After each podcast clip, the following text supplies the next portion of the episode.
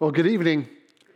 Merry Christmas to you. We're so glad you've decided to join us this weekend. We're looking forward to celebrating Christmas this evening and tomorrow evening here at Bridgewater Church. If this is your first time, we're super thankful you're here. We just think Christmas is a one-of-a-kind type of celebration, and we are really, really glad to be able to enjoy celebrating it with you. Christmas is really an incredible celebration, if you think about it, all the different things that go into it. And you might find your favorite in this list of things. You've got the friends that gather, maybe family. You've got gifts. You've got the food, might be my personal favorite. You've got all kinds of things, many of which you've probably already experienced, depending upon your family's rhythm. Some of them you are yet to experience this year. But have you ever stopped to wonder how we got here? How we got to the celebration of Christmas? Because as we've been tracking along for the last few weeks in this series, the biblical story of Christmas, of Jesus' birth, is filled with all kinds of weird, strange, and unlikely events. Things that I think if we are around church or religious groups a lot, we hear things like the virgin birth or an angel message or things like that, and we just assume that's a normal part of the story. But if you're not familiar with that, it kind of sounds like fantasy and fairy tale. But truthfully, many of the events that are a part of Jesus' birth weren't like warm and wonderful. They were painful and tragic.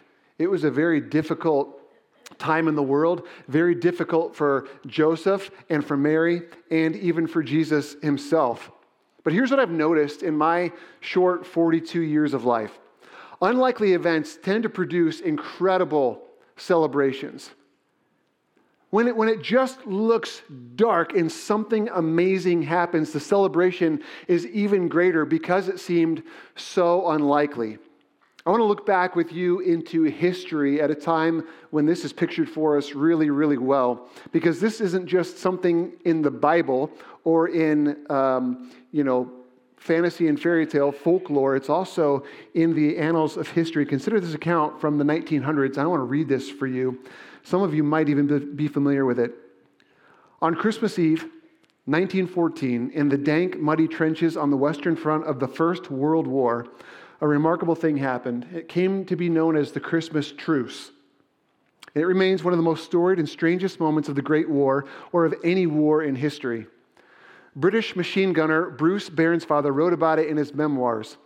Like most of his fellow infantrymen, he was spending the holiday eve shivering in the muck, trying to keep warm. He had spent a good part of the past few months fighting the Germans, and now, far from home in the country of Belgium, he was crouched in a trench that stretched just 3 feet deep by 3 feet wide. His days and nights marked by an endless cycle of sleeplessness and fear, stale biscuits and cigarettes too wet to light. At about 10 p.m., Barron's father noticed a noise. "I listened," he recalled.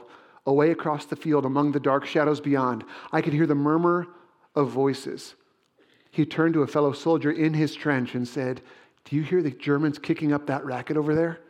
"Yes, they've been at it some time." The Germans were singing carols as it was Christmas Eve. In the darkness, some of the British soldiers began to sing back. Suddenly, Barron's father recalled, "We heard a confused shouting from the other side. We stopped to listen. The shout came again. The voice was from an enemy soldier speaking English, but with a strong German accent, and he was saying, 'Come over here.' One of the British sergeants answered, 'You come halfway, I come halfway.'" What happened next would, in years to come, stun the world and make history. Enemy soldiers began to climb nervously out of their trenches to meet in the barbed wire-filled no-man's land that separated the armies. Normally, British and Germans communicated across no-man's land with streaking bullets, only with occasional gentlemanly allowances to collect the dead. But now, there were handshakes and words of kindness. The soldiers traded songs, tobacco, and wine, joining in a spontaneous holiday party in the cold night. Then Christmas came. Another British soldier named John Ferguson recalled it this way: "Here we were laughing and chatting to men whom only a few hours before we were trying to kill." One British fighter named Ernie Williams later described in an interview his recollection of some makeshift soccer play on what turned out to be an icy field. "The ball appeared from somewhere," he said. "I don't know where. They made up some goals and one fellow went in goal and then it was just a general kickabout. I think there were about 100 taking part." Just how many soldiers participated in these informal holiday gatherings has been debated. There's no way to know for sure since the ceasefires were small, haphazard, and totally unauthorized. But a Time magazine story on the 100th anniversary claimed that as many as 100,000 people took part. What stands out most today, however, are the memories of the soldiers themselves preserved in their own penmanship. One British rifleman recounted a German soldier saying, "Today we have peace. Tomorrow you fight for your country, I fight for mine. Good luck." As for Britain's Bruce Barron's father, he summed up the distinct historic moment this way.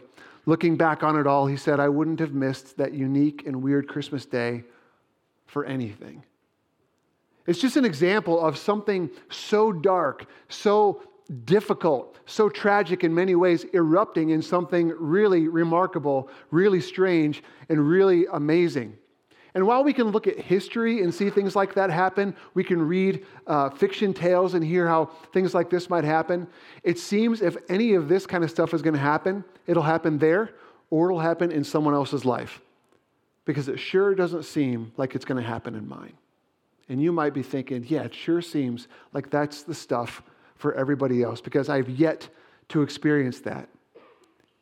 Yet the fact remains true, because the good outcome seems so impossible that unlikely events tend to produce incredible celebrations.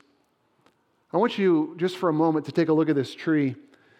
This tree, you know, we all have varying degrees of how we think the Christmas tree ought to look, but I think by and large, they all kind of look the same. That it should be decorated well, whether you got colored lights or white lights or tinsel on there or some kind of streamer or ribbon. You could put a star or an angel on top. You know, you've got the different types of decorations. Regardless of what your style is, they're all pretty much in a lineup going to look the same, I think. Now consider with me if this tree was your life. It's kind of like the way we like our lives to be. It's supposed to look normal. It's supposed to look regular. And if it's going to be different at all, it should be better. It should be more fancy. It should stand out for looking so good. You know, everything in its place. Think about the ornaments, these little, I don't know what you call these little ball things, but think about them as the events of your life. I think regardless of what your plan was for your life, we all had some sort of script of how we thought our life was going to go. And so just imagine for me, you know, oh, we met and fell in love. How wonderful. We got engaged, and that belongs right there. I landed that job, the job that I always wanted, the thing that I was kind of designed for. Yeah, I got that job. Oh, we got married. That one's back here. But we got married, and it was a storybook wedding. It was wonderful. And then that job that I had, oh, so great. I got a promotion. We gave birth to our first child. I continued to do well. My child actually finished high school. How amazing. And then maybe I think I've got enough to retire comfortably. I think that's kind of how most people imagine their life to go. You could change the little events, but basically there's a trajectory and it all points somewhere good. And that's what we want. And we want everything to be in its place and everything to make sense. Yet I think you being here is evidence of the fact that you know that's not the way things go. You know that things rarely go according to plan. More often than not, life hands you other things that you wouldn't have chosen if you could have made the choice. You know that job that you were designed for, the one that it was just for you and you were going to do it for the rest of your life and then hand the company off to someone else? Yeah, you lost that job. And there it is, sitting on the tree and looking weird and grabbing up all the attention. Maybe you just didn't have one of those. Maybe you had a couple. Maybe your storybook wedding, the marriage ended tragically in a divorce. And so there's that. What do you do with that? Maybe other things happen to you. Maybe you or someone you love got sick, maybe terminally ill. Maybe your life has just been marked by grief the whole time. Where are you going to put that? What do you do with that? See, I think whether you're religious or a person of faith or not, I think we all have this natural desire to want to make sense out of the events of our lives. And if we could choose, we absolutely would not choose these things. And the tragic thing that's even worse, what happens is these things start to get all the attention. We can't even see our lives except through the lens of these tragic circumstances. The things that we don't want are all we see. We don't want to talk about it, but it's all we talk about. We don't want to post about it, but it's all we post about. They steal the spotlight and begin to define the story. Maybe you can relate. Now, all of that collides with the Christmas story, because the Christmas story is God stepping down into the seeming randomness and difficulty of life and doing something amazing through a bunch of unlikely events that seem like they don't belong and producing an incredible outcome and demonstrating that these things are, in fact, a part of his plan. Not a distraction from it, but an important part of it. And in the Christmas story in the Bible, none of the unlikely events that we've talked about or will talk about tonight steal the spotlight or define the story. They're there, but we got to figure out what they're there for. So what I want to do tonight is work through some excerpts of the biblical Christmas story, of some of the unlikely parts of God's plan, and ask some questions about what they're doing there and what God might have been at work doing using them. So here's just a few. Let's go first to Luke 1:35. This is the angel talking to Mary, giving her some news. He says, "The Holy Spirit will come upon you, and the power of the Most High will overshadow you. So the baby to be born will be holy, and he will be called the Son of God." That seems innocent enough, but think about it for a second. In the scope of world religions, gods are big, they're strong, they're powerful. There's nothing they can't do, yet the God of the universe comes to earth as a tiny, helpless little baby. Now that seems weird. Why would that be? He wasn't rich. There wasn't fanfare. He wasn't well known. His family wasn't well known. He was born to obscure people in a strange part of the world, in obscurity, and a few shepherds in a field came to celebrate with him. For a God, any God, that seems out of place. Let's go next to Luke chapter 2, verse 7.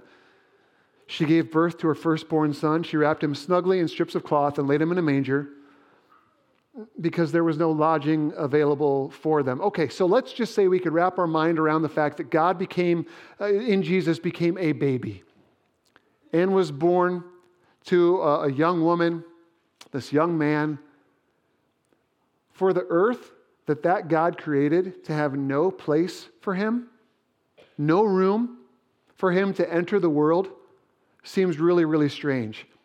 Born in a place where animals were expected to be. Just imagine how weird this had to have been for the animals. Imagine they didn't know what to do with it either. A little baby in the salad.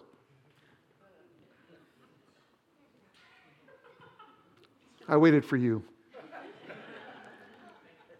Let's go next to Matthew chapter 2. We're going to do a few verses here. Verse 1, Jesus was born in Bethlehem in Judea during the reign of King Herod. About that time, some wise men from the eastern lands arrived in Jerusalem asking, "Where is the newborn king of the Jews? We saw his star as it rose, and we have come to worship him." King Herod was deeply disturbed when he heard this. In verse 16, Herod was furious when he realized the wise men had outwitted him. He sent soldiers to kill all the boys in and around Bethlehem who were 2 years old and under, based on the wise men's report of the star's first appearance. So here we have a king who's ruling Israel on behalf of the Roman Empire, a grown man, terrified, deeply disturbed of this little baby for whom there was no room. So terrified, so paranoid, that he's going to have all the babies in the vicinity where Jesus was born killed. All the baby boys, 2 years old and under. Then the parents of this godchild, to save their son, flee to a foreign country and await that ruler to die.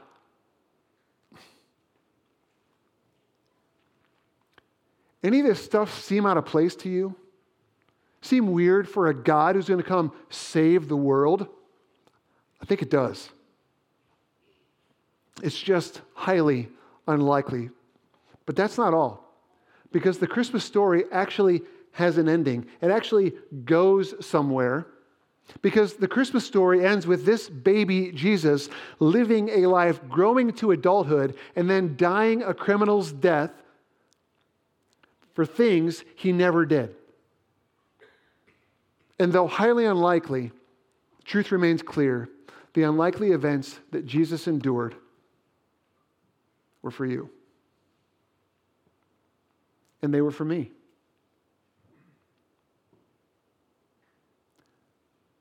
We're not the first people to wrestle with this. I think the Apostle Paul, when he was writing to his friends, the Romans, chapter 5, verse 18, must have been thinking along these lines somehow, because here's what he said. Adam's one sin brings condemnation for everyone. But Christ's one act of righteousness brings a right relationship with God and new life for everyone.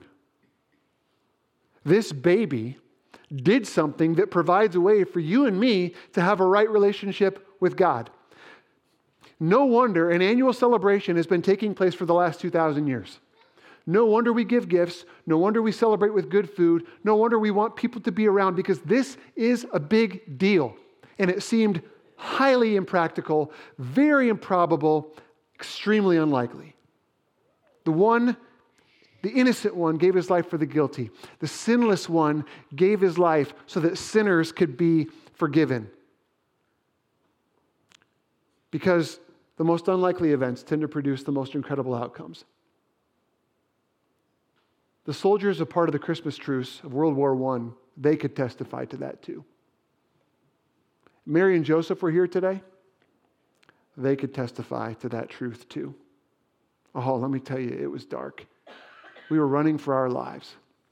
Yet this baby grew, became a man, never sinned, and gave his life for everyone who did. That's Christmas. And here's what I know. I know there's not one single person among us whose life has not been touched with pain, marked by tragedy, and filled with difficulty. And we've worked to make sense out of those events, trying to figure out where they belong, what we're supposed to do with them. I mean, the Christmas story is full of the unlikely and covered with tragedy, and maybe you're here and saying, yeah, that's my life. You could describe my life that way too. But the story of Jesus' birth shows not only what God can do in all of that stuff, but through all of that stuff, because the things that seem to be in the way of what God is doing are actually the pathway toward his doing it. This is what he does.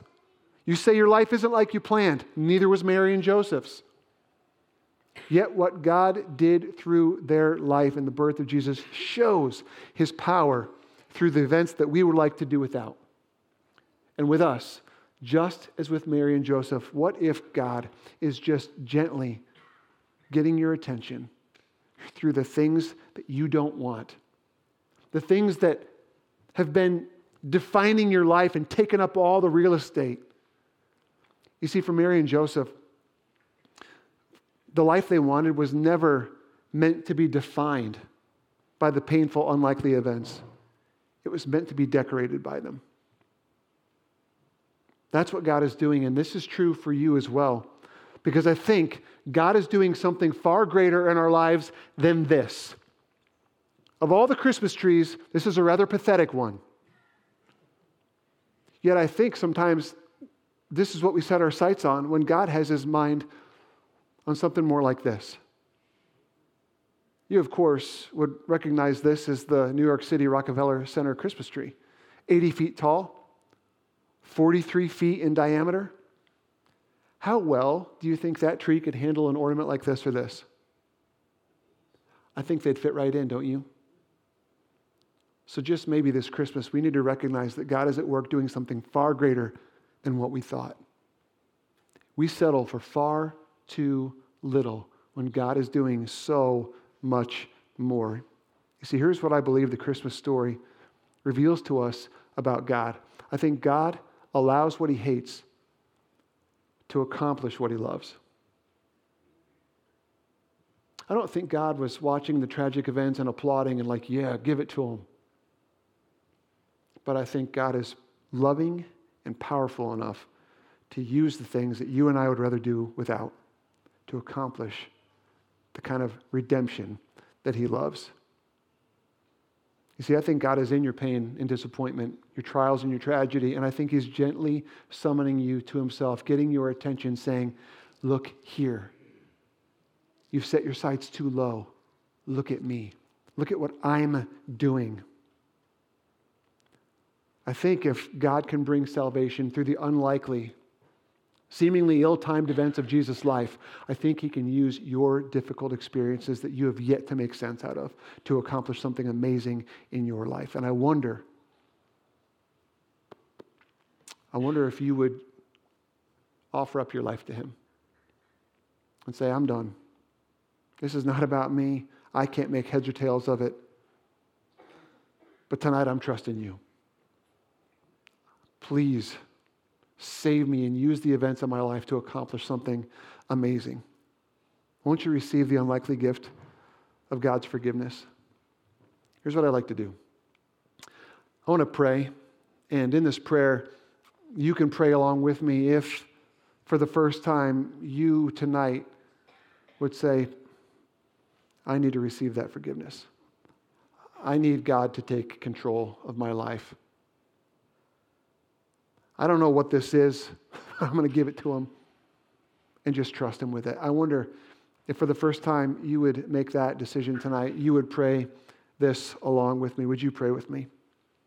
Father, I want to thank you for the unlikely birth of Jesus, but thank you that Christmas was only the beginning because he was born to be my Savior. I need your forgiveness for my sin that Jesus provided for me through his death. Thank you for Jesus and the work he accomplished on my behalf. I believe that Jesus died for me, and I trust that you have forgiven me through him. Help me now to live for you, and I want to thank you for your forgiveness. In Jesus' name I pray. Amen.